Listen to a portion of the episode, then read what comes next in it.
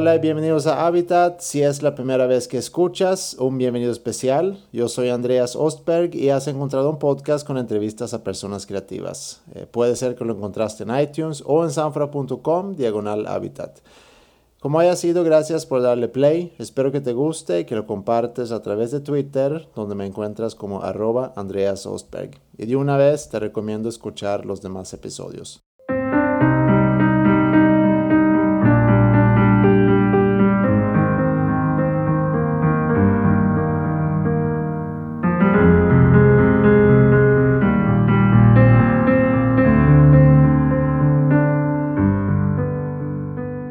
Hace unos meses tuve una conversación interesante con Diego Herrera sobre la creatividad y le pedí que nos sentáramos a hacer un episodio de Habitat la próxima vez que anduviera en Monterrey. En marzo vino con Caifanes, así que el invitado el día de hoy es Diego Herrera. Diego es músico, compositor, productor e integrante de Caifanes. También trabajó durante 10 años como director artístico en BMG. Hace poco sacó un disco solista llamado Música en Silencio y de este disco estamos escuchando la canción Hakim, dedicada a su padre Germán. Tuvimos la oportunidad de platicar tanto sobre la creación de este disco como su padre, la vida de Diego y por supuesto sobre la creatividad, así que vamos a darle. Episodio 21 de Habitat desde un hotel en San Pedro García, Nuevo León, con Diego Herrera.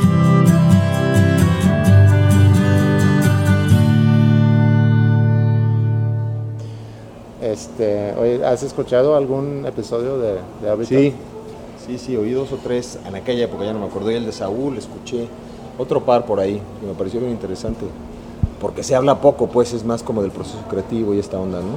Sí, sí, es más con este, este enfoque. Eh, hace cuenta que, que yo cuando arranqué este proyecto como curioso, quería conocer más sobre, sobre lo que, más sobre las personas que están atrás de las creaciones. Y no tanto buscar entrevistas a lo mejor que son típicas, que pudiéramos clavarnos ahorita en Caifanes, pero no es mi interés. Me quiero más clavar en, en, lo tuyo y lo que tú has hecho y todo lo demás. Y, y, esa es la idea. Y, y, y, también se llama Habitat porque creo que es muy importante que, y ojalá que las personas que lo escuchan eh, lo empiezan a hacer, es en lugar de, de, de influenciarte tanto por, por, el exterior y por lo que los demás te puedan decir, conocerte a ti mismo para saber qué es lo que te gusta. Es que ahí está la clave, ahí está la clave absolutamente de todo, ¿me entiendes? O sea, yo siento que el principal enemigo de la creatividad es uno mismo, con todos estos prejuicios y todas estas telarañas mentales que uno tiene de, de se parece a esto, me suena a esto otro, esto no es lo que quiere escuchar la gente, ¿me entiendes? Y ahí te pierdes. Claro. Te pierdes totalmente porque nunca vas a poder hacer lo que quiere escuchar la gente. No, y más allá, eso a lo mejor hablando de un músico, pero eh, más allá una persona que a lo mejor quiere dedicarse a no sé cuál sea la profesión, pero a lo mejor en la familia hay una esperanza, una expectativa que, que siga en el camino del papá o de la bueno, mamá. Tiene que, Sí, claro, tiene que ver con todo eso, ¿no? Es con, pero, este, pero yo siento que tú tienes que creer primero conocerte muy bien a ti mismo, para saber cuándo caes en esos lugares, ¿me entiendes?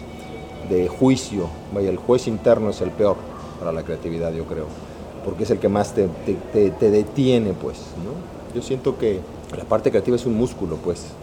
Por ahí me escribí, yo tenía ganas de escribir este, más como prosa y novelas y cuentos y tal, ¿no? Y me decían, pues lo único que tienes que hacer es hacerlo do it, decía el, no es un, writers, este blog de no sé qué. Y es eso, y yo me he topado con eso mucho con, con, la música igual, ¿no? Lo que hay que hacer, de repente hace como un par de meses me propuse hacer una canción diaria, ¿me entiendes? Y, este, y, y entonces pues me ponía a hacer eso. Y, y, funciona muy bien, lo que me cuesta después trabajo es terminarlas, pues, como redondearlas, este, ¿no? cerrarlas, pero creo que la forma de hacerlo es haciéndolo. Ahora, ¿cómo, ¿y cómo es tu disciplina para hacerlo? ¿Cómo es tu, tu rutina para levantarte y, en el día saber que este día tengo que terminar una canción? Este, te digo, lo que, me, lo que, más, lo que más trabajo me ha costado es, como te diré, ha sido, ha sido como un trabajo muy solitario de repente. Estás encerrado en el estudio, no tienes feedback de nadie, ¿no? que a veces resulta útil, ¿no? como tener un poco la... Porque tú estás en, en, en, ensimismado, llamémosle entumismado, no sé cómo se dice, este, con lo que estás haciendo, con tus propias ideas, Y de repente es, bueno, por eso, por eso existen productores en los discos. Eso no quiere decir que la gente que está haciendo un disco no tenga el talento para hacerlo solito, pero necesitas una cabeza externa, fría, que puede estar eh, ajeno a las dinámicas de una banda, por ejemplo, a lo que pasa, que si estás enojado con él o que aquel está haciendo cinco solos y tú estás haciendo uno. Entonces es una persona que puede realmente ver qué es lo que mejor, es lo que es lo que más le conviene a la rola, ¿no? Entonces de repente ha habido este de repente hay momentos que, que no sé para dónde irme o, mi misma limitación eh, me hace caer en los mismos lugares. Entonces, este, a veces me presento mis canciones a otra gente. Oye, esta está buena. Entonces, hay muchas cosas que uno no nota porque estás muy metido en el proceso, ¿me entiendes? Y la estás pasando y volviendo a pasar y volviendo a pasar. Y no te gusta el puente o te gusta, pero, pero sientes que hay algo ahí mal y de repente viene alguien y te dice, no, pues yo lo siento que está muy bien, o, búscale por acá, ¿me entiendes? Hay, hay por ahí un deck de cartas de Brian Eno, súper interesante, no se consigue fácilmente porque es como de los 80 yo creo, en donde en estas situaciones donde estás atorado creativamente, te da sugerencias muy particulares. Mm. Por ejemplo, o sea, son, es un deck, no me acuerdo, como 50 cartas serán, ¿no? con, con, con, tips como muy particulares. Deja todo, ve por un café, y regresa en media hora. Este, voltea la mezcla completamente al revés. Empieza de cero. Manda la voz para atrás y saca todos los instrumentos. Pero hablando específicamente de producción o de, música, de, del proceso creativo en general. ¿no? Este, hay, hay, algunas que están más enfocadas como a mezcla, pues, ¿no? Pero, pero es como, como romper, romper este círculo vicioso que uno tiene. No me gusta el puente, ay, le voy a buscar, ay, no me gustó, no sé qué, te vas por este lado, ¿me entiendes? Entonces como para romper esa parte donde a veces uno se atora, pues, ¿no? Eh, sigues pensando lo mismo, sigues dándole la vuelta a lo mismo, de repente me voy a otra canción y regreso a esta y sigue sin gustarme esa parte. Entonces como, yo, yo creo que tiene que ver mucho con la apertura, con estar abierto a lo que a mí me pasan muchas de las cosas más exitosas, llamémosle así, bueno, no exitosas, pero, pero más, más este, trascendentes, o no sé cómo decirlo, Muchas de ellas son voy pasando por frente al piano y toco lo que sea. O cuando prendo el estudio, ¿me entiendes? Prendo el estudio, está listo para sonar. Lo primero que toco en ese momento resulta ser algo interesante. ¿Dónde haces trabajo? ¿En tu casa? No, en mi estudio. Ah, tienes En mi casa tengo un piano y de repente, pero realmente también eso ayuda mucho, pues. Eso también ayuda separar tu lugar de tu casa. Sí, de no tener las distracciones de la casa. Pues sí, o, y a mí me ayuda más como una, una cuestión de disciplina. La disciplina es complicada en este, en este, para mí por lo menos, ¿no? Porque, este, ay, te tengo, te tengo que dar el disco que hice. Eh, hay una parte donde pues nadie te dice. Digo, yo he hecho muchos comerciales, este, música para teatro, música para cine, y ahí tienes un deadline, ¿me entiendes? Sí. Y, y es interesante también trabajar de esa manera porque de repente te hablan a las 5 de la tarde y dicen, necesitamos a, a las 10 de la noche, necesito el demo, prueba, whatever, ¿no? Y bueno, pues ahí estás trabajando contra el reloj. Sí. Y, pues es complicado. Ahí hay, hay una parte que es oficio, y hay otra parte que es creatividad, yo creo. El oficio a mí me lo dio mucho los comerciales, ¿no? Porque pues tienes que hacer una cumbia de repente. Sí, es sobrepedido, vaya. O una cosa orquestal y entonces pues tienes que poner a investigar cómo se hace eso para que realmente suene como tiene que sonar, ¿no? Pero ahí hay, ahí hay un deadline, pues, ¿no? Notas en las películas tienes un poco más de espacio y vas, presentas, le muestras al director, no me gusta, no sé qué, compite con el diálogo, busca acá, este, está muy triste, necesito menos, ¿no? Entonces hay como un feedback ahí. Pero cuando estás componiendo, bueno, y lo mismo con los comerciales, pues, ¿no? Estás, tienes que entregar una cosa en tres horas, a ver cómo le haces, ¿no? Oye, hace rato dijiste del trabajo solitario. Sí, bueno, ahí, iba. Sí, ah, perdón, si quieres seguir no, ahorita te digo, iba yo a eso. Con los comerciales, con todo eso, tienes un deadline, ¿entiendes? Tienes que entregar y tienes también retroalimentación de la persona para la cual lo estás haciendo. Sí. En el caso de las canciones y esto, yo no sé para qué las estoy haciendo, ¿me entiendes? De repente me encontré con poco trabajo y dije, ¿qué hago? Pues voy a hacer canciones, ¿no? Pero, y lo me pasó con mi disco, acabo de sacar hace unos meses un disco de piano, pues, piano solo, y no había nadie que me dijera que tienes este, que sacarlo el 15 de octubre, ¿me entiendes? Sí. Tiene la disquera, tiene la compañía discográfica, tiene el release el 15 de octubre y más te van. Y, ese, fue un proceso complicado porque yo me imaginaba a un pintor, un escultor que va y le rasca la rodillita, la escultura y le arregla el pie y se va a su casa y, y al día siguiente viene y, en un momento lo tienes que soltar. Llega un momento que dices, ya, ahí está, ¿no? Y eso fue complicado para mí en el disco porque te digo, no tenía ninguna presión externa de sacarlo. Entonces, ¿en qué momento dices, esto está listo? Eso, esa, esa, parte, esa parte es complicada. Igual con las canciones que donde no hay, estás solo, estás completamente solo, eres tu propio juez. Hace poco estuvo Alfonso, el baterista de Caifanes, en mi estudio. Le puse rolas y bueno, pues me abrió un panorama muy grande.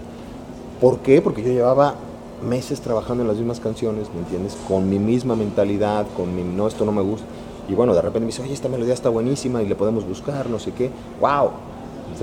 Tenía como este feedback de alguien externo que me dio mucha luz, pues. Pero eh, ¿sientes que el feedback te hace falta para eh, enriquecer en sí la idea o puede ser también cierta inseguridad que uno mismo puede tener ante sus creaciones de que digo, no sé si esto está bien o si está mal o, Tiene, yo creo que tiene que ver con las dos, con las dos cosas, pero, pero para mí resulta, como te diré, yo creo que parte del proceso es muy solitario y llegas hasta cierto punto, pues, ¿no? Y hay puntos donde he terminado las rolas y funcionan muy bien y me las graba gente y tal, ¿no?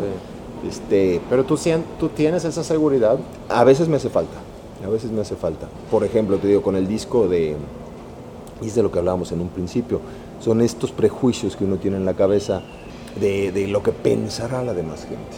Y eso pues no te lleva a ningún lado, porque yo no voy a hacer, yo no puedo hacer la música que yo piense que a ti te gusta, si yo quisiera que te gustara a ti o a los fans o a quien sea, ¿no? No lo voy a hacer nunca, no lo puedo hacer, porque es muy subjetivo. Claro. Y entonces si no me agarro de lo que a mí me gusta, estoy perdido, ¿me entiendes? Estoy sin brújula completamente. Sí.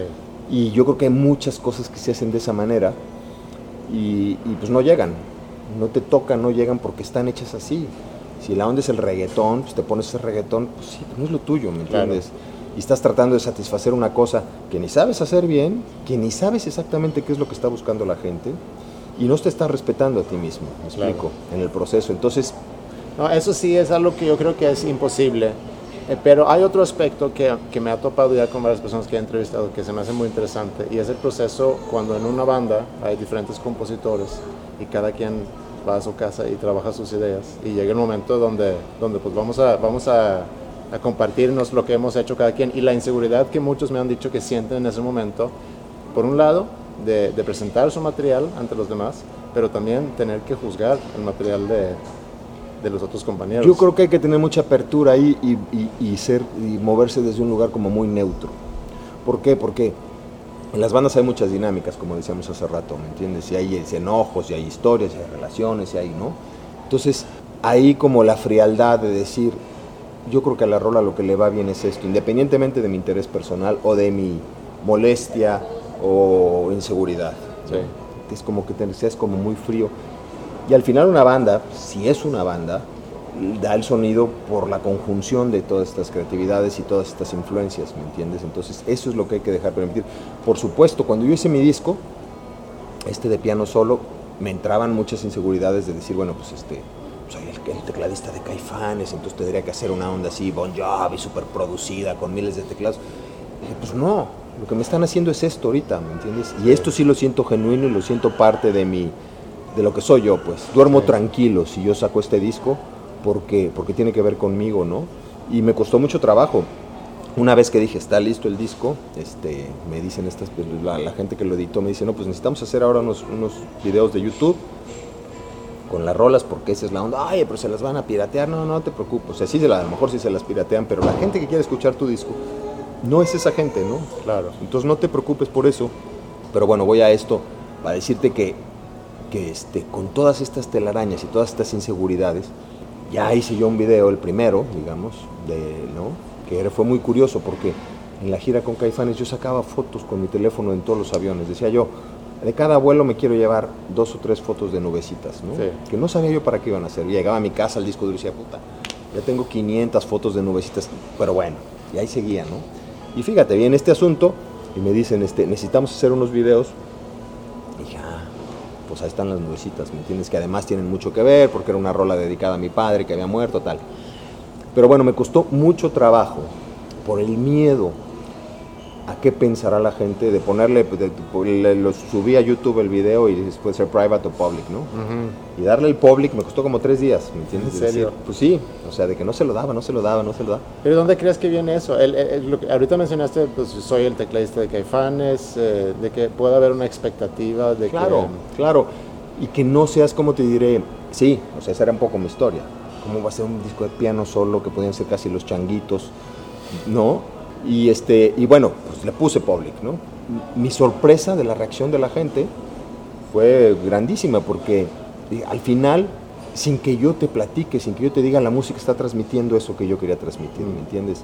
Entonces, y la aceptación de la gente, pues por supuesto, no va a ser para los 100 mil fans de Caifanes, esto no estaba hecho para eso, pero a la gente que le llegó y lo pudo escuchar, el mensaje se transmitió, ¿me entiendes? Entonces, este, eso me dice, estás en el camino correcto, pues, y hiciste las cosas como debías de haberlas hecho, ¿no?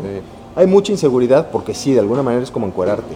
Porque te digo, yo en mi cabeza decía yo, puta, pues si soy el güey de Caifanes y no sé qué, tendría que ser esto súper producido, o de esta manera, o de la otra, o no sé qué, y no una cosa de piano solo, ¿me entiendes? Y al final, pues funcionó en el sentido de que es una cosa genuina, una cosa pura que viene por ahí, ¿me entiendes? Y es lo que yo tenía que decir en ese momento, que al final muchas veces me dicen, oye, ¿qué le dirías tú a los chavos nuevos? Pues que sigan, sigan su corazón, ¿me entiendes? Que sigan lo que ellos creen que es. Por supuesto, te influye mucho muchas cosas, ¿no? Y ves a algún artista que te vuela la cabeza y, bueno, pues agarras cosas de ahí, este, consciente o inconscientemente, ¿no? Pero si estás haciendo lo que te gusta y estás poniendo el corazón en ello, eso suena, ¿me entiendes? Eso suena y llega a donde tiene que llegar a lo mejor no a las masas o a lo que tú estabas pensando, pero la gente lo puede sentir, pues, ¿no? Y yo creo que eso es lo importante. Y, y, si, y, si, tú estás transmitiendo realmente desde, desde lo más profundo de tu ser, eso la gente lo oye y lo ve en el escenario y, tocas fibras, pues, ¿no? Y bueno, te sientes muy bien con ello, que es lo más importante, yo creo, ¿no? Una de mis conclusiones hasta ahorita en las entrevistas es porque un lado tenemos la creatividad como algo que, que, fluye, que viene, que va, como un músculo que tú dices. entre, más, entre más compones, si estamos hablando de un compositor, pues probablemente te vas a hacer mejor, entre más pintas. Pero hay algo que yo noto mucho en las personas que, logran, éxito es muy relativo, pero que logran realmente puedes dedicar a esta, lo que es la, la, pasión, es la cuestión de la rutina y la disciplina. Eh, porque una cosa es, puedes ser muy creativo, puedes tener muchas ideas muy buenas, pero también, ahorita que dijiste, componer una, una, canción por día, pues es una, una, meta que te pones, es un reto. Pero si pudiéramos platicar un poco de tu... Tienes una disciplina, tienes una rutina. Eh, cuando hice esto, esencialmente, digo, bueno, depende mucho porque si hay chambas que te tienen que dar, pues las sacas en el momento que te las den. Sí. Pero usualmente yo hago ejercicio en la mañana y llego a las 11 a mi estudio, por ejemplo. Y ahí es cuando empiezo. Ahí es cuando empiezo a, componer, pues, a buscar, a buscar ideas, ¿me entiendes? Y cómo las voy desarrollando. Algunas se quedan muy, muy, este, muy en, en, ¿cómo te diré? No acabo una canción de pieza a cabeza con letra y todo, ¿no? Pero, pero sí vas como generando ideas y hay ideas que, pues, que te llaman mucho más la atención, ¿no? Entonces, lo que es, es como hacer un sketch, un dibujo, un boceto. Eso lo hago en la mañana temprano, al de 11 a la comida, digamos, ¿no? Sí. Y luego lo que hago en la tarde es me pongo a revisar, ya es como una cuestión de ver qué puedo, cómo puedo mejorar, cómo puedo incrementar, cómo puedo buscar, este, que, que, va mezclado mucho con producción también. Ahora para ser un músico completo yo creo que tienes que saber grabar, tienes que saber producir, tienes que saber mezclar, cosa que antes pues no se daba, ¿no? de repente, dependiendo del proyecto, muchas veces yo doy a mezclar a otra persona mi material, porque por un lado ya estoy muy viciado, ¿no? Y que lo escuché tres mil veces. Claro, para y es esa retroalimentación que al final de cuentas necesitas, ¿no? Y es un, es un cuate con las orejas frescas, claro. Tienes que llega y escucha el material de cero, y, bueno, la mezcla es un arte en sí. sí. Y hay tipos que se dedican a eso y lo saben hacer maravillosamente, ¿me entiendes? Entonces, este, como que dar también esa parte para que esa gente pueda poner su, input, ¿no? Este, pero básicamente es así, básicamente es este, estudiar y, tratar todos los días de hacer algo, ¿no? Y, hay, hay, cosas que compongo de repente en función de lo que vayamos a hacer con Caifanes más adelante. no sé, no sé, no les pongo hay gente que compone, le llaman y le dicen, estamos haciendo un disco de Juanita Pérez, ¿no? Y ya conoces, entonces queremos que compongas en ese estilo y tal. Hay gente que hace eso, yo no. Yo más bien ah, compongo cosas y ya después veo si las puedo adaptar a alguien, o sea, o si le quedan a alguien, pues, ¿no? Pero, pero yo sí creo que tiene mucho que ver con disciplina, tiene mucho que ver con hacerlo. Sí. Hacerlo y hacerlo y hacerlo y hacerlo. Y este, mucha chamba de repente de si hay cosas que te gustan de una rola, que hace alguien más, pues analizarlo. Este cambio de aquí para acá y cómo hizo el puente, a ver, pum, pum. Ah, ok, ya entendí por qué suena de esta manera, ¿no? Entonces, ese tipo de cosas creo que son súper útiles, además de que te dan mucho, mucho oído, pues, que eso también, este, Hace, hace rato en la mañana platiqué con Flip y por cierto te mando muchos saludos. Ah, cámara. Tocaron, eh, tocaron ayer en, ahí en Vive Latino. Ajá. Y le dije que te iba a entrevistar. Me dice, oye, tienes que preguntarle sobre su trabajo con, con, eh, con Pastilla y el disco Voz Electra, porque aquí en Jumbo somos super fans de ese disco. Puta, pues ese fue un discazo, un discazo y unos tipos maravillosos creativamente, maravillosos, ¿me entiendes? Y ahí fue nada más como encauzar, encauzar un poco lo que traían los chavos, ¿entiendes? Los chavos eran al, al, mismo tiempo que tenían una propuesta muy, muy grande de creativa, también eran súper dispersos, ¿entiendes? O sea, se iban a la luna, regresaban y tal, ¿no? Pero, pero ahí fíjate, ahí lo que hicimos fue, primero volé a Los Ángeles y nos encerramos en un estudio baratín, nos metimos en un estudio baratín y dije, a ver, tienen todas las rolas que tengan, ¿no? Como para sopesar pues cómo venían, o sea, una grabación casi casi en vivo, que fue rarísimo porque además yo no presté atención en ese momento y se afinaron medio tono, tres cuartos de tono abajo, no sé cómo le hicieron, porque es muy complicado, o sea, si te agarras un afinador, pues el afinador, pero bueno, entonces después trabajar fue muy complicado, o sea, como sentarte y poner la rola y jugar con acordes y ver si podemos hacer un buen complicadísimo, porque pues estaba, no había, no estaba en 440, estaba en 437, no sé, ¿me entiendes? Entonces, este, pero, pues, la neta, esos, fueron los chavos, man. O sea, yo creo que la labor de un productor no se trata de. Bueno, hay, hay, diferentes tipos, ¿no? Este, yo fui a R siete años en BMG y ahí había más esta historia como de crear artistas. Entonces ahí el productor se convierte en otra cosa, ¿no? Se convierte como en un termómetro de ver qué está pasando en el mercado y qué puede hacer con esta chava guapa que canta bien, no sé qué, entonces vamos a darle este. Pero en el caso de las bandas, y yo diría que en el caso de la mayoría de los Perdón, que por cierto es un tema que me interesa mucho, entonces al rato voy a regresar a esa, a esa época de tu este, vida. Yo creo que aquí era encauzar nada más, okay. encontrar qué era lo valioso, qué era lo más representativo de cada parte de la rola y sacarlo a flote, ¿me entiendes? Y había muchas, sí, de repente tienen unos puentes eternos que se iban a no sé dónde, que son cosas que para Pink Floyd están a toda madre, un grupo que ya está, ¿no? Pero, pero de repente la información es demasiada, ¿no? Y siento que pasa mucho con las bandas. He estado escuchando demos de varias bandas nuevas ahora y hacen como cuatro canciones en una, en una sola rola, ¿me entiendes? Y unos puentes eternos y luego caen a un segundo coro y un tercer coro, y luego otra intro, ¿no? Entonces como esta parte que se le dificulta a la gente de dosificar la información. Claro. Yo creo que el oído funciona de esa manera y tú empiezas a oír una rola, ¿me entiendes? Y, y después de cierto tiempo te acostumbras a lo que hay. Entonces aparece un nuevo elemento más adelante y vuelve a llamar tu atención, ¿me entiendes? Entonces, como jugar con eso, pues. Con estos chavos fue pues, bastante sencillo, ¿no? Y este. Y, te digo, los cuates eran puta, creativos a morir, no sé qué pasó con ellos, hicieron otro, otro par de cosas y no progresó la banda. Este... ¿Y tú en el estudio pones referencias a la banda o, más bien dejas que ellos usen sus propias referencias? ¿Cómo referencias? O sea, referencias musicales. Oye, eh, chequen esta banda, escuchen este disco. No. Probablemente en un principio, como para saber para dónde quieren ir. Pero estos chavos lo tenían muy claro, yo creo. Tenían su onda ya como había, estaba todo ahí, ¿me entiendes? Y ahí, aquí viene la otra parte donde a la veces alguien no sabe exactamente qué quiere, que yo creo que cada vez es más importante eso. Y tiene que ver con lo que hablábamos de AR hace rato, ¿no? En esa época había de todo. Yo tenía que encargarme de los discos de Juan Gabriel, de Rocío Durcal, de Gloria Trevi, de Maldita Vecindad, de Caifanes. Entonces cada artista tenía, y había artistas que ya están como muy encaminados, ¿me entiendes? Y de repente me pedían, ¿sabes qué? Necesitamos crear algo para el mundial, porque ahí viene el mundial, y entonces a ver si el remix de no sé qué madres, ¿me entiendes? Y bueno, esos son como productos muy plásticos, pues, ¿no? Este, o de repente encauzar o reforzar que al final es lo mismo que hablamos hace rato, eh, como, como lo, que, lo que vale del artista, cómo puedes jalar ese hilo y, magnificarlo, pues, ¿no? ¿Y qué es lo que tú en aquel momento buscas en un artista? Por ejemplo, cuando agarras a Julieta para... bueno, Julieta, pues mira, a mí me dejó, con la boca abierta la chava, ¿entiendes? Este, la vi en, por primera vez, no sé si José, no me acuerdo quién me dijo, vente, güey, vamos a ver esta chava, ¿no? Y la vi y dije, no manches, o sea, la chava tiene una fuerza en el escenario, o sea, es una mujer que se paraba ahí, ¿me entiendes? Y dije, wow, y esta, esta imagen también muy especial, ¿me entiendes? Muy, no sé, como muy enigmática. No sé ahora, hace tiempo que no la veo en vivo, pero en ese momento era una chava como pues, muy, muy, tenía mucho misterio, ¿no? Y una voz muy particular. Yo creo que la parte más difícil de un artista es que tú puedas escuchar tres compases y que sepas que es él.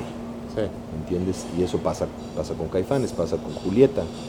Julieta tiene un estilo muy particular de cantar, un estilo muy particular de componer y entonces tú sabes, ¿no? Tú sabes, o sea, escuchas pedacito y ya sabes qué es eso, ¿no? No, no, es una rola como lugar común que hay millones. sí, de hecho yo conocí eh, la música de Julieta a través de, Alejandro. Alejandro hubo un momento que, no sé si era el, que a lo mejor era el segundo disco, no me acuerdo en qué año, pero esto era más o menos 2000, yo llegué aquí a México en el 98, 99, 2000 más o menos. Y cada vez que me subía a su carro ponía Julieta, el disco de Julieta, el disco de Julieta. Y sí me, empezó a gustar, pero sí, como dices, es muy, o era, sobre todo en esa época, porque a lo mejor ahorita fue un poquito más, se amplió un poco, pero era muy particular y muy, muy único. Sí, y bueno, conseguí en ese momento, este, quise hacer un disco caro y bien hecho, ¿me entiendes? Yo dije, esta chava, ahí la tiene, como la regué en muchas otras, en ese caso dije, esta chava tiene para mucho, ¿me entiendes? Es una artista hecha y derecha. Me costó, que me corrieran de BMG. Así, y yo tenía ganas ya de irme también, ¿no? Pero sí, sí me, este, fue un, hubo una historia ahí donde yo, yo quería, estaba yo aferrado en que la quería presentar en la convención internacional a ella, ¿me entiendes? Y había gente que no quería y no sé qué, y yo me fui a Nueva York y hablé con el jefe y le dije, maestro, tienes que dar espacio, tienes que dar espacio porque esta mujer, y yo quiero media hora, ¿me entiendes? O 15 minutos de... Y la llevé y bueno, pues sí, el, director mundial se paró, le aplaudió y me dijo, that's an artist. Y dije, bueno, pues, poca madre.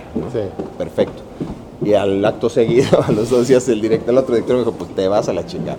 Bueno, está bien, ¿no? No pasa nada.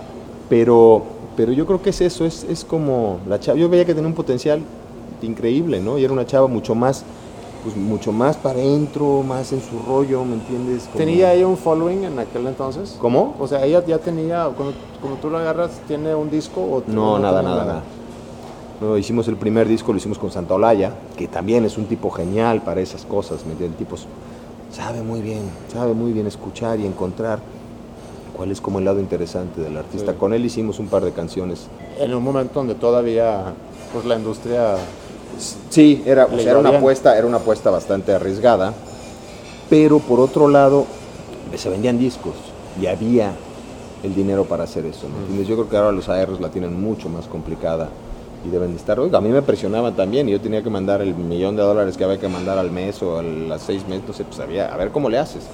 Entonces un remix del mariachi loco, ¿me entiendes? Y el no sé qué cantando para el mundial y el no sé qué, o sea, buscar tienes que buscar como muchas cosas. ¿Y pues. cómo afecta eso tu trabajo? Digo, entiendo que la parte comercial siempre va a estar ahí, porque alguien tiene que ganar dinero y para luego pagarte a ti. Y, claro, claro. Así funciona.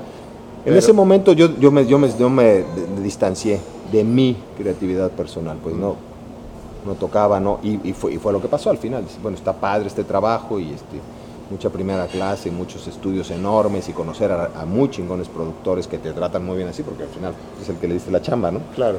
Entonces, eso estuvo muy padre. Exacto. Estuvo muy padre conocer a muchos productores, conocer muchos estudios, conocer muchos de los procesos, pero había otra parte súper, súper oficinística, ¿entiendes? De súper oficina, de números, de no sé qué, de pelearte en la junta, de... Y, y yo quería regresar y decía, bueno, sí, esto me va a acercar a los estudios, pero te acerca desde otro lugar, este, tuve jefes que pues, de repente no les sabían mucho a la parte artística, sabían mucho de manejo de gente, sabían mucho de manejo de lana, sabían mucho de manejo de empresa, pero la parte artística así como que, ay, güey, es harina de otro costal, ¿me entiendes? ¿Y cómo es el perfil de un, de, de una Pues mira, yo creo que tiene que ser apasionado con la música, yo creo. Y pues como con mucho olfato. Ahora, ahora te digo, yo creo que es muy difícil porque yo de repente escucho gente que tiene mucho talento o gente a la que yo le podría apostar y, las disqueras pues ya no le arriesgan igual, ¿me entiendes? O sea, el desarrollo ya no existe, ¿no? En las disqueras como antes, a lo mejor dices, ya voy, a agarrar a esta artista o esta banda y los voy a estar trabajando durante varios años. mira, como desde que no se venden discos, digo que se han recortado la, todas las, todas las este, posibilidades que en aquel momento podría haber, ¿no? Yo tenía un par de chavos que andaban por todos lados, en los antros y en los lugares y en los no sé qué, era como de research, estaban ahí buscando a ver qué se encontraban, a ver qué, y me traían como de algunos reportillos y entonces yo después iba ya a ver a los, a los, este, a los recomendados, digamos, ¿no? No sé, no sé bien cómo sea un perfil de una R, debe ser como muy apasionado por la música y tener, tener como ese, ese olfato de aquellas épocas. Ahora, híjole, mano, ahora es otra cosa.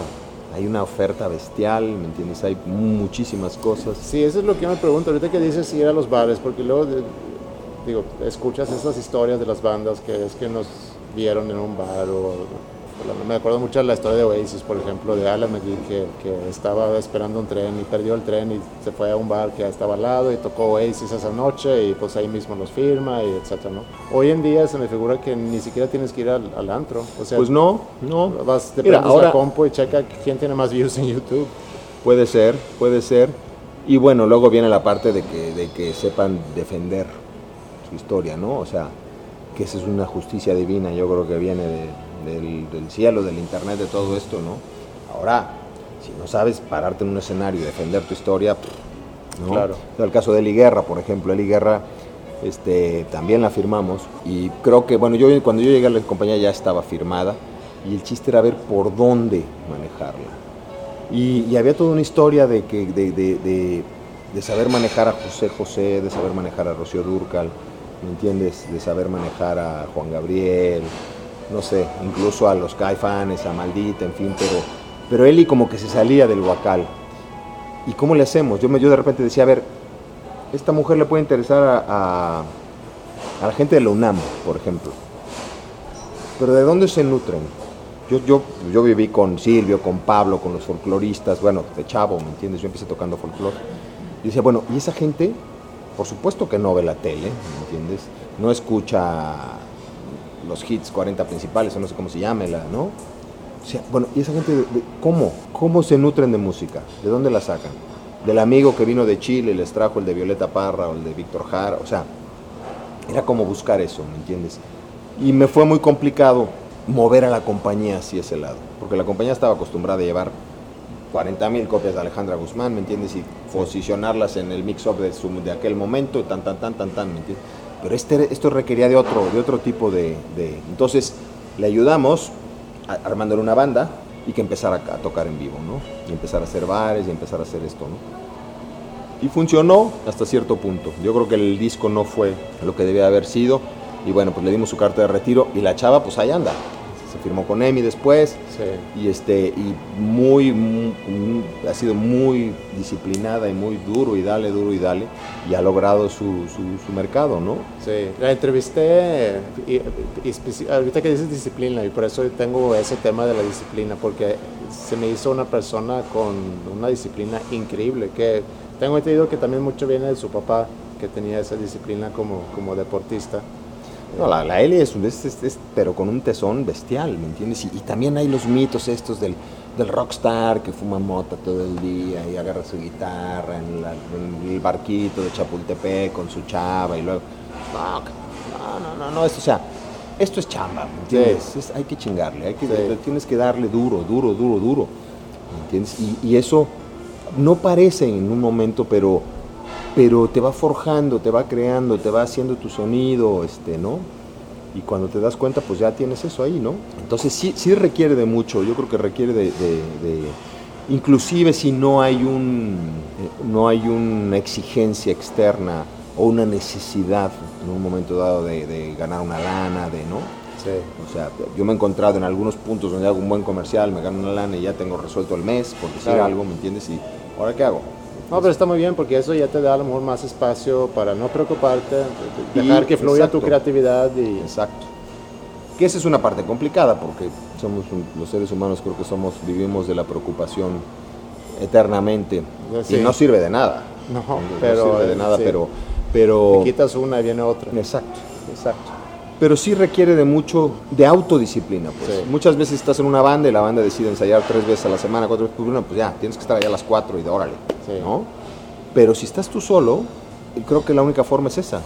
Aunque hay días que sean fatales y te la pasas tres horas en el piano, en la guitarra y no surja nada que creas que es este, ¿no? Y luego, como te decía al principio, hay cosas que vienen ¿no? dictadas, dictadas del cielo, ¿me entiendes? O sea, de repente, ¡pum! ¡Wow, wow, wow, wow! wow y te vas. Ayer estábamos en una entrevista con, con Saúl, bueno, con toda la banda, y nos decía el cuate, bueno, ¿tú a quién quisieras entrevistar? Decía, ¿no? O sea, si tú estuvieras aquí, ¿quién sería el personaje? Le dije, pues no sé, no sé, digo, probablemente De Niro me llamaría la atención, ah. pero voy a entrevistar a este güey, ¿me entiendes? Y entonces empezaba yo a, entrevistar a Saúl, hablando de las letras. ¿Cómo le haces? O sea, ¿piensas tú, voy a componer esta canción que sea contestataria con el gobierno, o esta canción de desamor, o esta, ¿no? Y me decía, no, bueno. De repente empiezo, busco unos sonidos y ese sonido me trae una palabra. Y esa palabra me lleva a un lugar y pum, pum, pum, pum, ¿no? Y creo que eso es muy subjetivo, funciona de diferente manera, ¿no? Yo de repente, a mí me funciona más hacer la música, buscar una buena melodía, ¿me entiendes? Que me vaya llevando. Al final creo que todo está alrededor de la melodía. Mm. Y me acuerdo que Lionel Richie decía hace siglos, decía, si una canción la puedes tararear sin ningún solo instrumento, va por buen camino, ¿no? Y creo que tiene que ver con eso, con basarte mucho en la melodía, porque yo de repente, este, mucho tiempo juntaba acordes y un buen puente, y un, pero, pero luego la melodía, ¿qué onda? Sí. ¿Entiendes? Y creo que tiene mucho que ver con la melodía, con lograr que la melodía fluya, pues, de un lugar a otro. Sí, yo este, cuando hablé con Meme, decía, porque yo, le preguntaba acerca de eso, y, le decía que yo batallo mucho con letras. O sea, yo soy muy fan, si se puede decir, de la melodía. me, me, pierdo en la melodía. Si una melodía es buena, me pierdo en ella y, no escucho la letra. luego canto la canción y canto la letra mal y no le pongo atención. Y me dice, es que la melodía es como el azúcar que te atrae y que te, y, que te hace quedar ahí. Claro. Pero la letra es lo que hace que transciende. Pues sí, y, yo te diría lo mismo. Fíjate, hay un libro por ahí de una mujer se llama Julia Cameron, se llama The Artist Way, o El Camino del Artista, creo que está en español también. Y ese libro te habla mucho de esta parte de la creatividad. Y bueno, te resumiría, vale la pena leerlo, pero, pero pone una serie de ejercicios donde hace que tú contactes más contigo mismo. O sea, yo siento que muchas veces vivimos para afuera, no para nosotros. ¿Qué haces tú para ti? Entonces ella te pone a hacer cosas en el día para ti, aunque sea media hora. Si te gusta jugar boliche, vete a jugar boliche, o si te gusta, no sé, que encuentres. Yo, yo, yo, llego, yo a un punto fíjate, que me empecé a meter a las terapias y al chamanismo y todo este desmadre porque no sabía yo qué quería decir. Y este disco me llevó muchísimos años, no porque lo estuviera componiendo hace 20 años, sino porque yo no sabía qué quería, para mí. Vivía todo para mis hijos, para mi esposa, para mis papás, para los fans, para la banda, pero yo qué, ¿me entiendes? Yo que me acuerdo de estar en una vez en una fiesta infantil, estaba mi hermano, estaba otro papá ahí. Dicen, bueno, a ver, no tienes bronca de lana, güey, ya, ahí está. Con esta lana vas a vivir. ¿Qué, quieres hacer? Yo no pude contestar. Sí, es muy buena pregunta esa. Yo no pude contestar y dije, no, pues está, algo está mal aquí. ¿Y qué quiero decir? ¿Me entiendes? Entonces empecé a rascarle y tiene que ver con conocerte a ti mismo, pues, con saber cómo funcionas, con darte cosas a ti. Y uno de los ejercicios que pone esta mujer es, al despertar, escribe tres cuartillas. Al principio va a ser lo que sea, ¿me entiendes? Ah, qué hueva, y hoy tengo que ir a la cita de aquí hoy, y mi tía no sé qué, y bueno, pues luego vamos a comer, pero híjole, yo estoy pensando que mi hija ayer me tiró mala onda, ¿me entiendes? Sí. Pero empiezas como a vaciar, es bien interesante eso. Te levantas y escribes a mano, tres cuartillas, pum, pum, pum, pum, pum. Y empiezan a salir cosas bien interesantes, pues. Y ahí como que, de alguna manera, vuelcas, vomitas una serie de cosas pero que te dejan como más limpio. Pero es escribir cosas que, que como un diario. Quieras, lo que quieras. Llena tres cuartillas, llénalas. Qué hueva, este pinche ejercicio, estoy hasta la madre, no sé qué, tengo hambre, quiero tomar café, lo que sea. Me llama la atención que, que, cuando te hacen esa pregunta, que realmente que tú dudas. O sea, yo del exterior, yo creo que mucha gente conmigo y, la gente que escucha esto va a decir, pues alguien como Diego Herrera, que una carrera tan larga y, pues exitosa de, música, que desde chiquito empezaste con la música, te dedicas a la música, que, que si tuvieras todo en el mundo, o si, o si tuvieras resuelto tu economía, aún así no sabes a qué, a qué dedicarte. No, bueno, por supuesto. No, no, ¿cómo te diré? No sé, como, es más como qué me gusta a mí. ¿Qué quiero? O sea, tienes un mes, ¿qué quieres hacer? O sea, no tienes que buscar alimentar a tus hijos, no tienes que atender, uh, no, o sea, no es tanto, eh, yo soy músico y disfruto enormemente la música, ¿me entiendes? Y voy a ser músico hasta el día que me muera, eso seguro. ¿Qué te gusta? ¿Qué te das para ti? ¿Qué te divierte a ti? Porque en la medida que, que tú alimentes eso, vas a estar mejor, ¿no?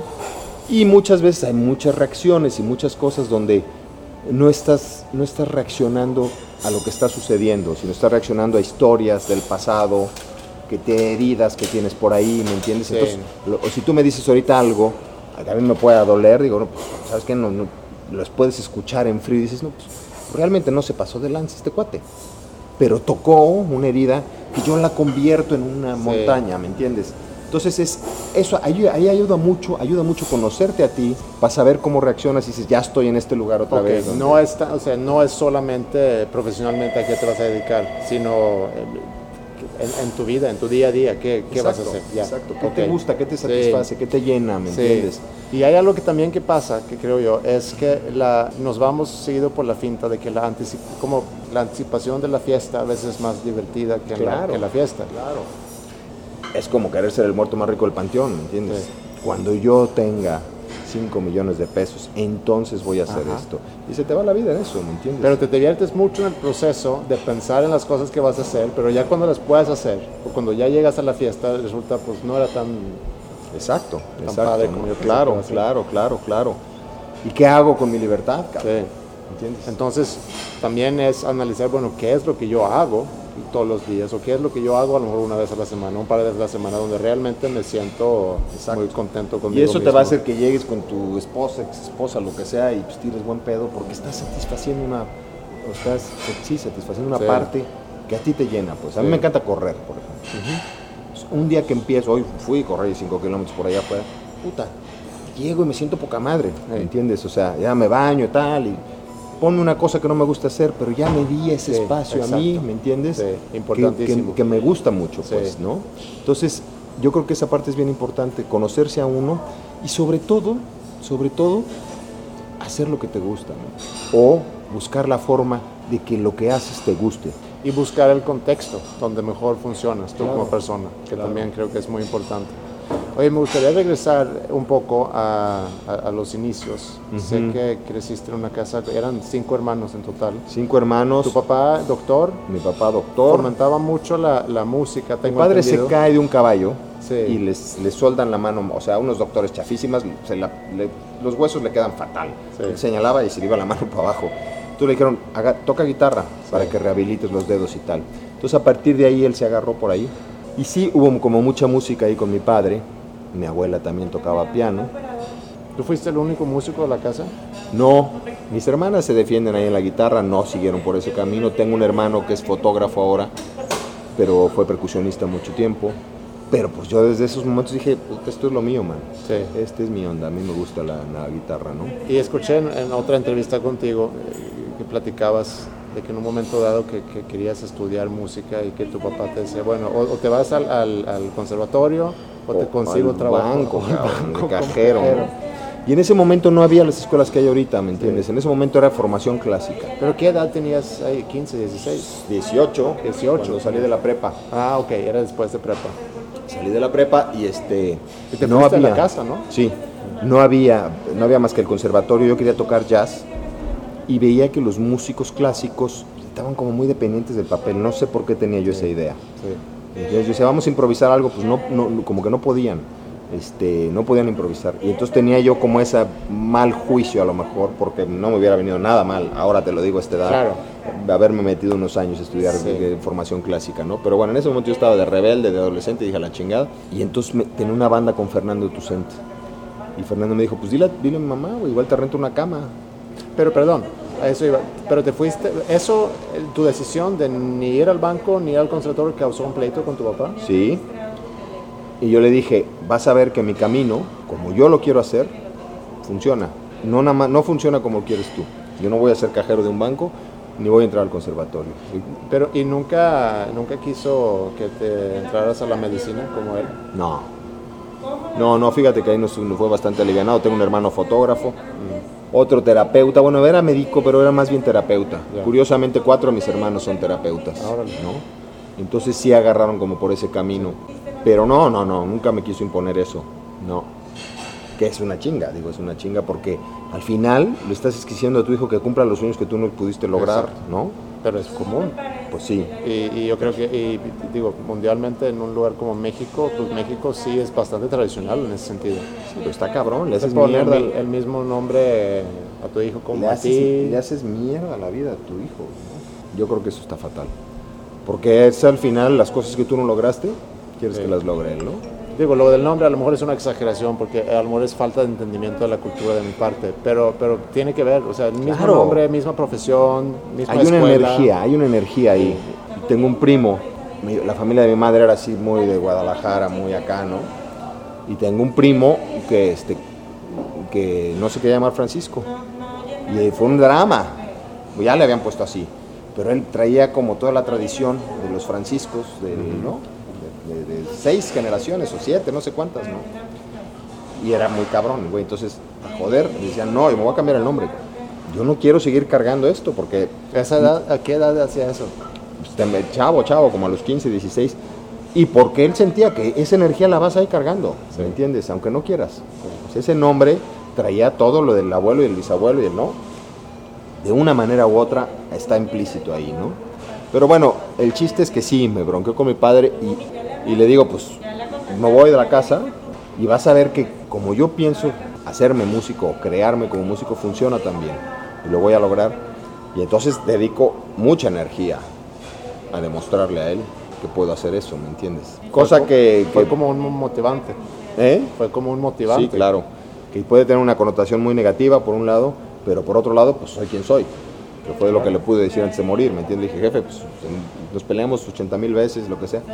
Pero he logrado mucho, o lo que he logrado en mi vida, pues, tiene mucho que ver con cómo me hiciste tú, ¿me Claro. entiendes? Entonces, bueno, pues al final hay como mucho agradecimiento y el disco este tiene que ver, es como un agradecimiento de regreso a él, ¿no? Se fue hace poco. Se fue hace como tres años, tres, cuatro años.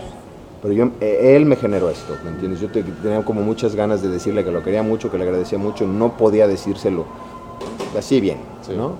No, no de dientes para afuera, sino realmente. ah, yo tenía esa necesidad, pues de decirle, jefe, se lo tengo que decir del corazón. Y no quiero que se muera antes de que eso suceda. Entonces empecé a hacerle canciones con este disco. Se estaba quedando sordo él. Entonces empecé a hacerle pues, que notitas sueltas por acá, luego acordes, luego por los graves, así como que con la, con la idea de a ver qué sí escucha y qué no escucha, ¿no? Empecé a hacer estas, estas canciones. Y luego, bueno, pues luego le hice otra Eugenio, Tucent. Bueno, es que estábamos ahí. Me voy, me, me dice A la este güey- casa de ellos, Ajá, sí. Me dice este Fernando, pues dile a mi jefa, güey, que te rente una cama. Pues sale, ¿cuánto? Pues tanto, órale. Y yo tenía una banda con Fernando. Entonces caigo en ese lugar, por- como por tres años, donde la, era música Eugenio, Fernando, Enrique, Cecilia, ¿me entiendes? Puta, ¿no? Y ahí, ahí aprendí buena parte de la disciplina, ¿me entiendes? Había que darle, darle, darle, darle. Se puede aprender mucho en la escuela, pero, pero también se puede aprender mucho por la libre, ¿me entiendes? Si tienes esa disciplina, ¿no? Si estás chingle y chingle y chingle y analizas una canción y sacas un solo de sax que te gusta y este, estudias no sé qué, ¿me entiendes? O sea, yo creo que tiene muchas... Yo al final me hice en la calle, pasé por la escuela de música año y medio, ¿me entiendes? Y era, probablemente si me tocara una escuela como la de ustedes o, o- o- o estas escuelas, o sea, podría haber aprendido mucho más, pues, ¿no? O podría haberme formado de otra manera. Sí. Pero en ese momento era música clásica, clásica, no había nada de jazz, no había nada de popular, bueno, lo popular era tomar clases de guitarra, eh, ¿no? Mila, re, sol mayor Sí. y este, ¿no? ¿Y cómo llegaste con saxofón? Empezaste con guitarra, ¿no? Sí, Y luego, Empecé con la guitarra, pues, no sé. Yo era mesero en esas épocas. Me vendieron un saxofón que me costó como mil pesos. No sé por qué. ¿Por qué escogí ese instrumento? No sé. Y luego tuve una historia muy rara con el saxofón porque empiezo a vivir con estos cuates. creo que son unos virtuosos bestiales, y yo no lo era. Ellos fueron a tocar con Polanca, ¿verdad? Sí, sí, sí. Después, ahí cuando se van yo me tengo que salir de ahí. Pero antes de eso, llega un punto en mi carrera que digo, ¿qué? O sea, no soy un saxofonista extraordinario, no. Ni lo voy a hacer, por mucho que le chingue. ¿No? Porque bueno, puedes tener mucha disciplina y puedes pegarle muy duro, pero también tienes que ver que hay una parte de talento, pues hay una parte de que se te... Y entonces llegué a un punto, dije, necesito ampliar mis horizontes, porque ¿qué puedo esperar? En esas épocas estaba Lucerito, estaba Luis Miguel, y por muy cabrón que toque, que no es mi caso, pero si fuera un tipo muy talentoso, a lo más que puedo aspirar es a trabajar con Luis Miguel. Claro, que es una buena chamba, quiero pensar. Pues sí, o, la o con Lucerito en aquel momento, no me acuerdo quién más la rifaba. Sí. sí, es una buena chamba. Pero se me quedaba corto a mí el asunto, sobre todo sabiendo que no iba a tocar el sax maravillosamente, ¿no? Entonces ahí decido abrirme más a la composición, al piano, a la guitarra. Y bueno, se me abre un panorama completamente diferente porque entonces puedes componer, puedes arreglar, componer para cine, componer para teatro, hacer canciones, este, arreglar para X artista, hacer arreglos de cuerdas, en fin, ¿no? Como que... Y eso es lo que yo le recomiendo a la mayoría de la gente. Si, no, si tú ves que no eres una bestia peluda en tu instrumento, búscale, man, búscale. Hay mil cosas, o sea, puedes ser desde karaoke, este, arreglos, canciones, eh, música para teatro, música para cine, esto que estamos oyendo de fondito, este, ahí se abre completamente, o sea, de ser un saxofonista, ¿me entiendes? Claro. A, ser un compositor, un arreglista, pues el panorama se abre muchísimo. Y sí, se van estos cuates de, de con Polanca, precisamente como a los dos años, dos años y medio de estar viviendo ahí, donde mamé, ¿no? Hay una canción que le compongo a Eugenio en el disco este, ¿no? Como agradeciéndole, yo creo que él ni, ni lo supo. Yo me sentaba afuera, había un piano en la sala que lo tocaba todos los días, tocaba Scriabin, que es este compositor ruso, complicadísimo. Y yo me sentaba, me sentaba en la, en la escalera y lo oía, y lo oía, y lo oía, ¿me entiendes? Ya sabía dónde se iba a equivocar y dónde repetía, y como una fascinación muy grande, porque el cuate era, ¿me entiendes? Un musicazo, ¿no? Y este y, entonces, bueno, en un poco de una manera de homenaje les, le hago esta canción, como agradeciéndole todo lo que aprendí de él, que te digo, no fue que fuera, no fue que me sentara y me dijera, a ver, do, re, este, sino yo le aprendí como muchas cosas, Eugenio, ¿no? Y de ahí se van estos cuates, y entonces yo, este, pues ya me salgo de ahí, eh, regreso a casa de mis padres ya pagando un sueldo, rento un piano, ¿no? Y empiezo a darle. Y aparece un cuate por ahí que hacía música para películas unas películas bastante chafas, de, así, ¿no? de, Monterrey, de, así, chafas.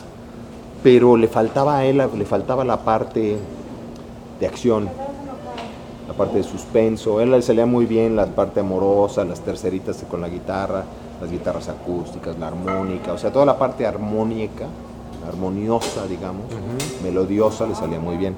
Pero tenía problemas con la parte disonante, pues con las corretizas, con el suspenso, con las madrizas. Entonces me contrata para que le componga yo esos, pedazos, ¿no?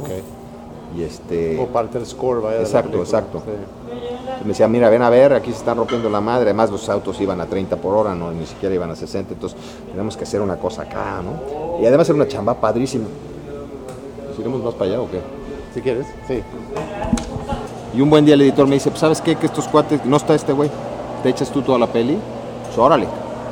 Y ahí empecé a hacer, ahí empecé a hacer cine, que era padrísimo porque, este, pues te, yo, te das de cuenta, yo me ponía a componer en papel, así en papeles todas las, los scores, y luego me agarraba músicos tres, cuatro días en un estudio, un bajista, un tecladista, un, bueno, yo tocaba un, baterista, un guitarrista. Entonces les decía, este, aquí están en un bar, están echando unas chelas, entonces necesitamos hacer una cumbia, pues órale, la cumbia, ¿no? Este, marcaba yo así como, pues con, el pie, como el metrónomo, y al minuto, al minuto 18 viene el golpe, en fin, era como una chamba bien artesanal, pues, ¿no? Y muy padre porque si te encerrabas con los músicos varios días a componer diferentes tipos de música, pues, ¿no? Entonces yo estaba ahí, ¿me entiendes? Con un cronómetro y un metrónomo. Entonces iba yo como sintiendo el ritmo de la edición y, decía, bueno, pues a los 45 segundos es cuando le da la cachetada. Pues ahí necesito un cambio. Y luego saca la pistola al minuto 20, al minuto 20. Y ahí más o menos lo hacías, ¿no? Era este, no había nada de esto, pues no había nada de digitalización, nada de eso. Era la película, los tipos pegaban, se agarraban los pedazos de película, lo cortaban, lo pegaban con Durex, ¿me entiendes? Era, ¿no? Y, y, eran los rollotes de 35 milímetros. Entonces era como de esa forma, tampoco había el chance, no teníamos lana para hacerlo contra imagen, como has visto a veces que está la orquesta y está ah, la película siendo proyectada ahí. Eso podría hacerse, pero pues no. Eran, eran películas de. no tenían el presupuesto para hacer eso. ¿Pero sigues haciendo scores? No he hecho últimamente, no he tenido tiempo y, bueno, han tampoco este, hay como, ha cambiado un poco la historia, hay mucha más gente haciendo este, este tipo de chamba, hay muchos este, interés de las productoras de hacer un soundtrack del disco, de donde meter rolas. Esta era música de fondo, básicamente, ¿no? Y de repente había que hacer una rola, pues hacer la rola también, ¿no? Pero ha cambiado como mucho la, la historia me gusta, me encanta, ¿me entiendes? No he hecho últimamente, no he hecho cine, he hecho cortitos y he hecho cosas, pero no, no estoy muy metido. Eso ha tendido más a ser una cuestión orquestal ahora, ¿me entiendes? La música de fondo se ha convertido más en ese, en ese tipo de cosas. Y como dices, de repente se mete una rola y... Sí, o sea, dicen, bueno, a ver, ¿cómo le vamos a hacer? Tenemos que hacer un disco, pues entonces agárrate la rola de la carretera, de los Claxons y la de no sé quién, de no sé qué, y tan, tan, tan, y hacemos un compilado y metemos tres de tus rolitas de fondo, de música de fondo. Claro. Entonces ha cambiado mucho, me, yo me he desconectado un poco de ese, de ese medio y he hecho teatro, hice, hice, llevo tres horas de teatro el año, entre el año pasado y este, los últimos dos años. También padre, padre trabajo. Este, es también muy diferente porque pues, ahí tienes que respetar mucho los diálogos. Ahora mañana, mañana vamos a tocar en el Vive Latino una historia que Juan Villoro, que es un escritor este, muy chingón, mexicano, es como de mi edad, este, va a leer unos cuentos y yo armé una banda para musicalizar. Ah, ok. Musicalizarle los cuentos. Entonces vamos a leer, son como media hora, 35 minutos de, espectáculo donde él lee y nosotros estamos tocando atrás, ¿me ah, entiendes? padre. Entonces hay un reto ahí muy particular porque, bueno, pues él, todo está construido alrededor de la lectura de él, ¿me entiendes? Entonces tenemos que como ser, trabajar mucho con el matiz y ser como muy cuidadosos para que tú, que te sientas ahí, escuches perfectamente todo el rollo que está tirando, toda la historia, que entiendas la historia, y la música pues va fondeando, va, va moviéndose alrededor de lo que está pasando en la historia, ¿no? Sí. Oye, si regresamos a hablar un poco de la creatividad, ¿cómo, cómo definirías tú la creatividad? ¿O qué definición le das tú a la creatividad? Yo creo que es una herramienta que tiene muchos mitos alrededor de ella, pero que es mucho más accesible de lo que uno se puede imaginar. Y creo que mucha gente puede tacharse de que no es creativa y entonces lo cree. Entonces te crees que no eres creativo y tan tan. Pero es un músculo, es algo que puedes ejercitar, puedes alimentar de muchas maneras, leyendo, este, yendo al cine, escuchando música, en la calle. Tiene mucho que ver con la observación, ¿me entiendes? Buscando, buscando como material, ¿no? Y yo creo que la gente creativa observa, está muy pendiente a lo mejor no todo el día, pero en el momento necesario. Yo me podría quedar con la historia de este, ¿te sueco? Sí. Este chavo sueco que vive en Monterrey, cómo fue que se vino y por qué vino y la chingada. Y bueno, puedo crear una historia, ¿me entiendes? Alrededor de eso.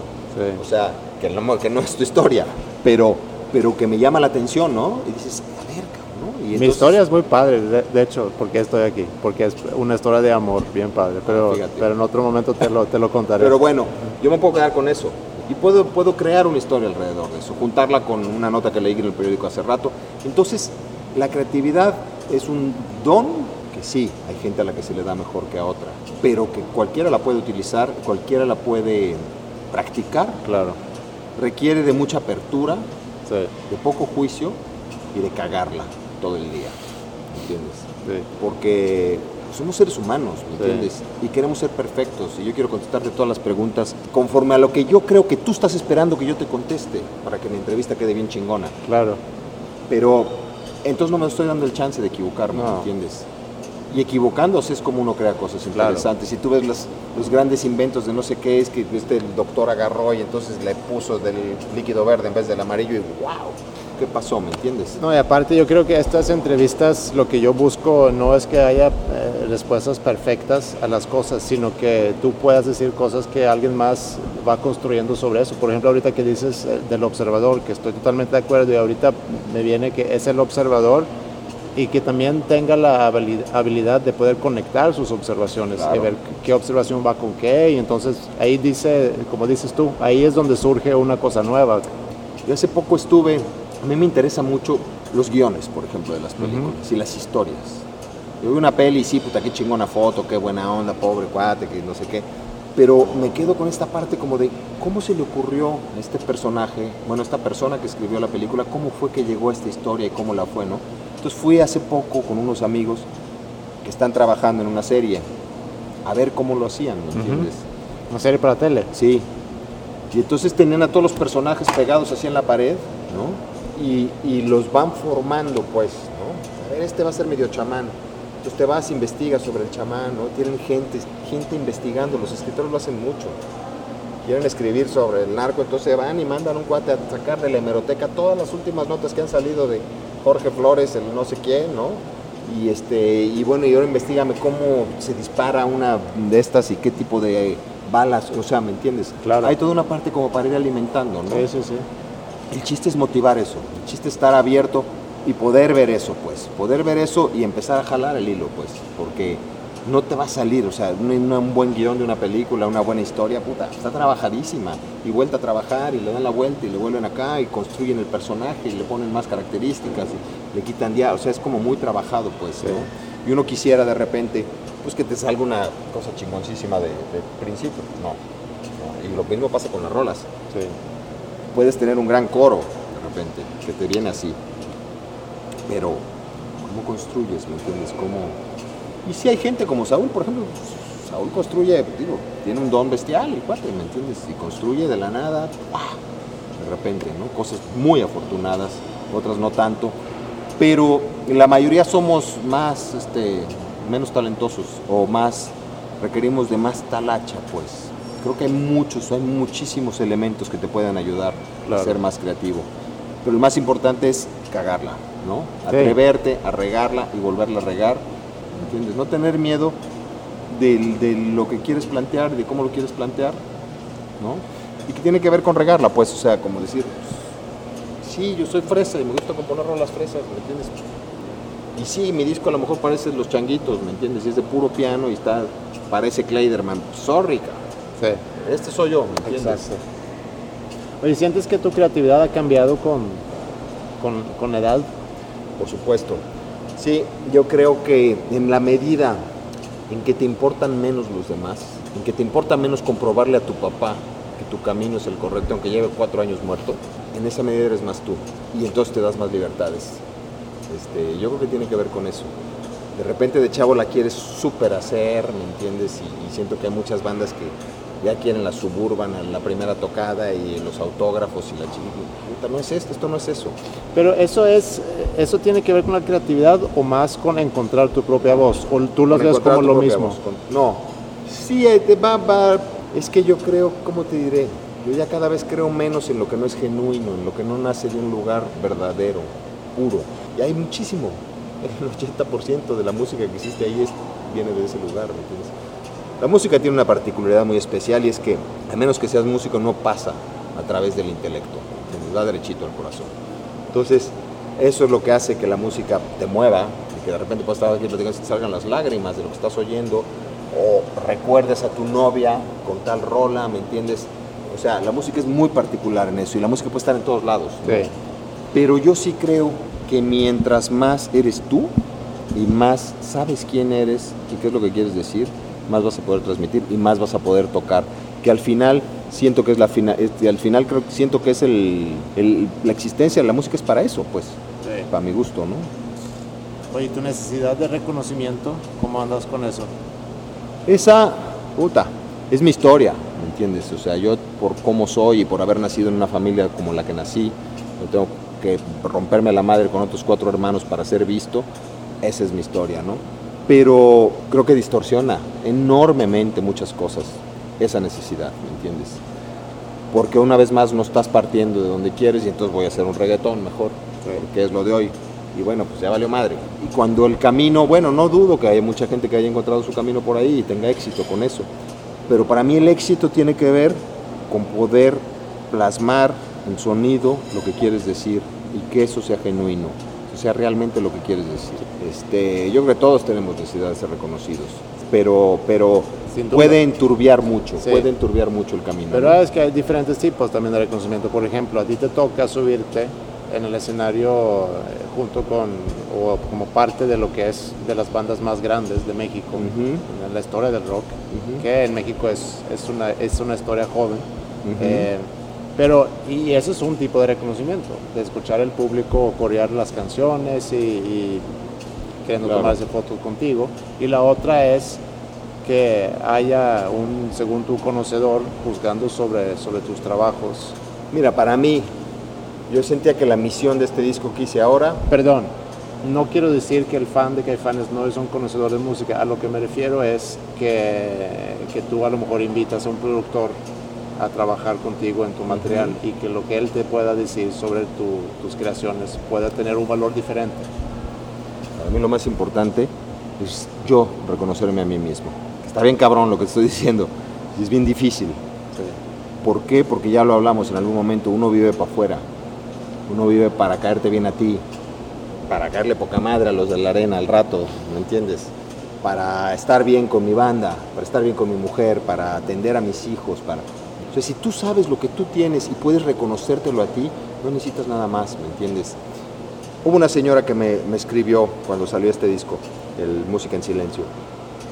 Me dijo, pues, no sé qué me pasó, escuché un par de rolas, llevaba cuatro años peleada con mi hijo, le hablé, conectamos, estamos juntos otra vez y vamos a ir a ver a Caifanes. puta, es como tocar esa parte y es una invitación, este disco es como una invitación a entrar en ese lugar, de ver quién eres tú, qué quieres tú, qué necesitas tú. Yo creo que vivimos mareadísimos y es bien cabrón el rechazo.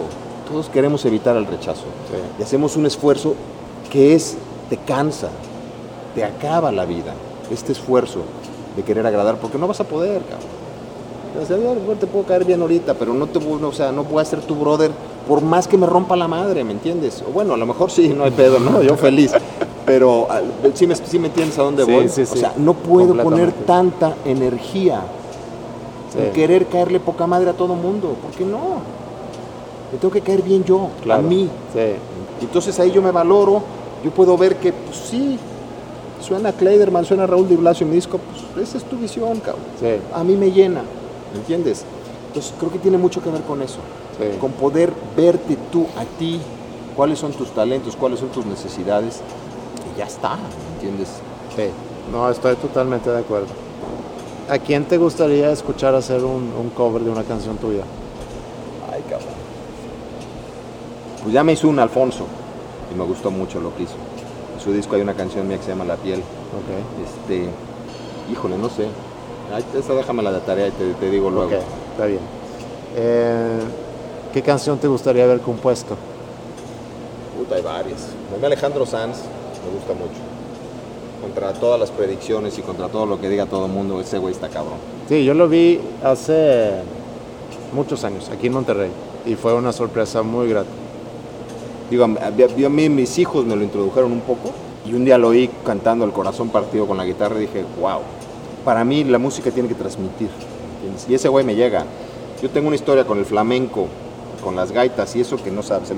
Eh, estuve en Madrid hace unos meses y me dijo, oye, llévenme a ver.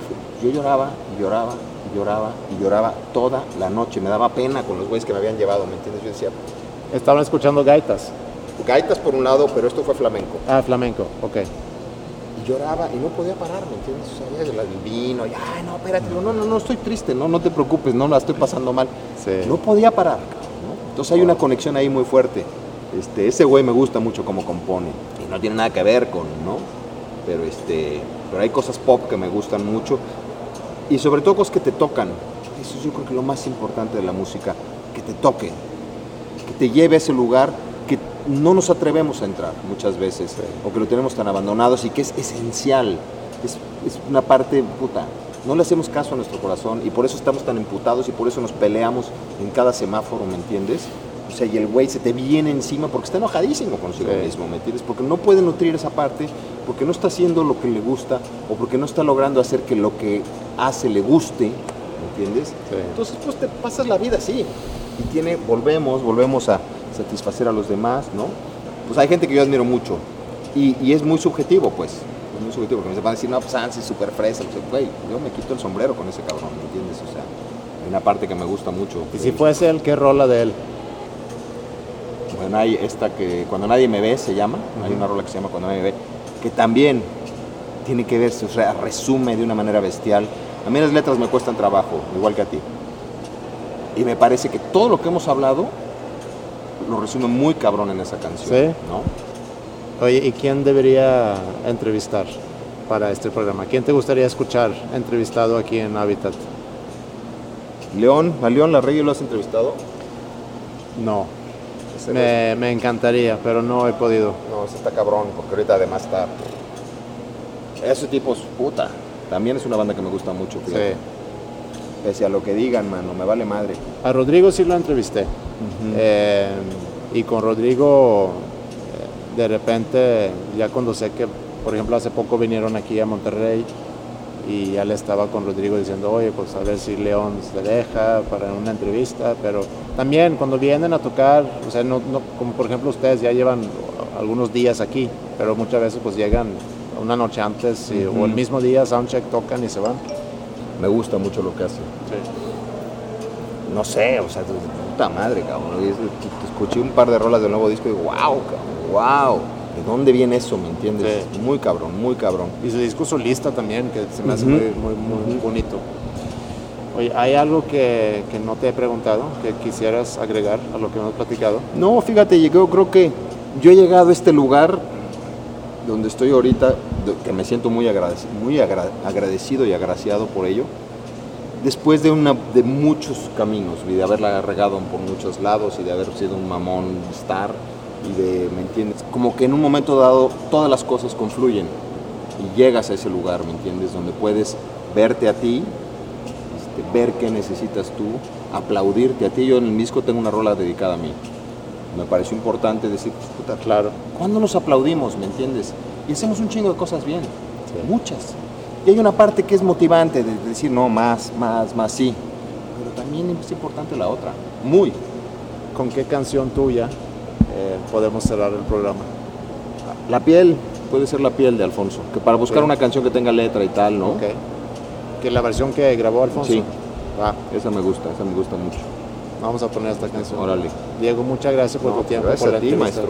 Qué buena onda, qué buena onda que estés haciendo esta chamba y este y ojalá mucha gente la pueda escuchar porque hay muchos mitos alrededor de la creatividad que no son ciertos para mi gusto. O sea, la creatividad está ahí al alcance de la mano, pero la gente es floja o somos flojos.